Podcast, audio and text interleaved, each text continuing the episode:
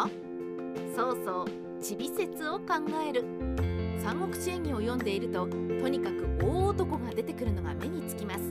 関羽や張飛呂布などはやはり体格の良い大男というイメージがある人は少なくないのではないでしょうか。そんな中で逆に目立つのが曹操。曹操といえばその能力に反して小男。言い方を変えればチビの印象がありますね。今回はそんな曹操のチビイメージを少し見直すお話をしましょう。曹操のチビイメージは三国志演に出典？よくイメージされている曹操の身長は約160センチほどです。確かにこの身長成人男性として考えると小さいですよね。しかしこの身長の出典は三国志演義によるもの。三国志演義では曹操は身長7尺。最眼長前とされこれは身長約160センチ目が小さくて長いひげがあるということでまた三国志演義では関羽や張飛などが身長2メートル近いこともあり曹操の小男っぷりが強調されているのです。ですがこの記述はあくまで三国志演義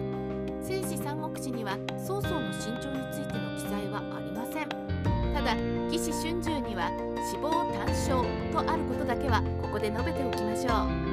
当時の平均身長から曹操の身長を考えると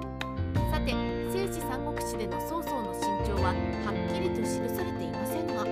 三国志演義での約160センチを基準にして考えてみましょう。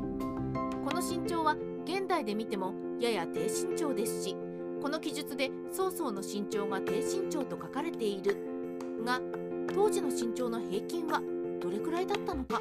三国志演義自体が後世の創作ですから三国時代の身長の基準とはまた違うようですが三国時代当時は食料事情もあって青年男子の平均身長は150センチほどであったと言われています。これは栄養状態が良くない庶民の身長も含まれていますから曹操のような家柄が良い人物なら少し身長が高かったと思われます。それを踏まえて考えると曹操の身長が160センチほどとしてもそう低くはなかったのではと思いますね。春秋戦国時代を振り返るとちょっとここで家柄が良ければ身長が高くなるについてお話ししましょう。家柄が良ければ食事事情も良いのである程度の体づくりが可能になると思いますが理由はそれだけではありま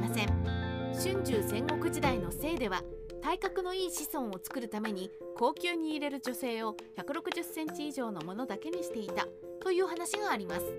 つまりある程度良い家系であるなら長身になる遺伝子を取り込んでいったのではと想像できるわけですね。家系は絶対ではありませんし曹操の家系が長身を取り込んだ家系とははっきりしていませんが遺伝子の面から考えてもそこまで低身長な家系ではなかったと思われます。身長と人物の評価の関係。最後に少し身長と人物評価についてお話ししましょう。三国時代において容姿は才能でした。身長が立派体格が良い容姿が良い。これはその人物の評価につながったのです。実際に正史三国志を見てみると何人か180センチオーバーの人物が出てきます。曹操の周辺で言えば帝育や巨著など容姿の良さでは順育などが挙げられますね。普通の身長ならわざわざ記載しないと思われますからこの記載があるということは優れていたからこそ残されたのでしょう。ということから考えると曹操の身長が低いとわざわざ残されているのは劣っているということでもあります。ただし曹操については儒家との対立があります。つまり曹操の低身長をわざわざ上げつらっているのは曹操を非難したいからではと筆者は考えてしまいました。少々うがった見方ですが曹操がやたらと小男と言われるのはとにかく曹操を非難したかったからというのは理由の一つとして考えられるのではないかと思います。三国志ライター千の独り言。なんとなく。身長では小さなイメージがある曹操ですがそれ以外の面で曹操はそこまで非難されることはしていないと思います。むしろ再起にあふれた時流を見抜いていた人物だとすら思っています。そう考えると曹操が低身長というのはそこでしか曹操を非難できなかったからかな？と思うのはやや曹操寄りの意見だったかもしれませんね。とはいえ曹操は身長体格で非難されたとしてもその評価を覆せるほどの才能を持った人物であったのではないかそれを曹操の身長から考えることができました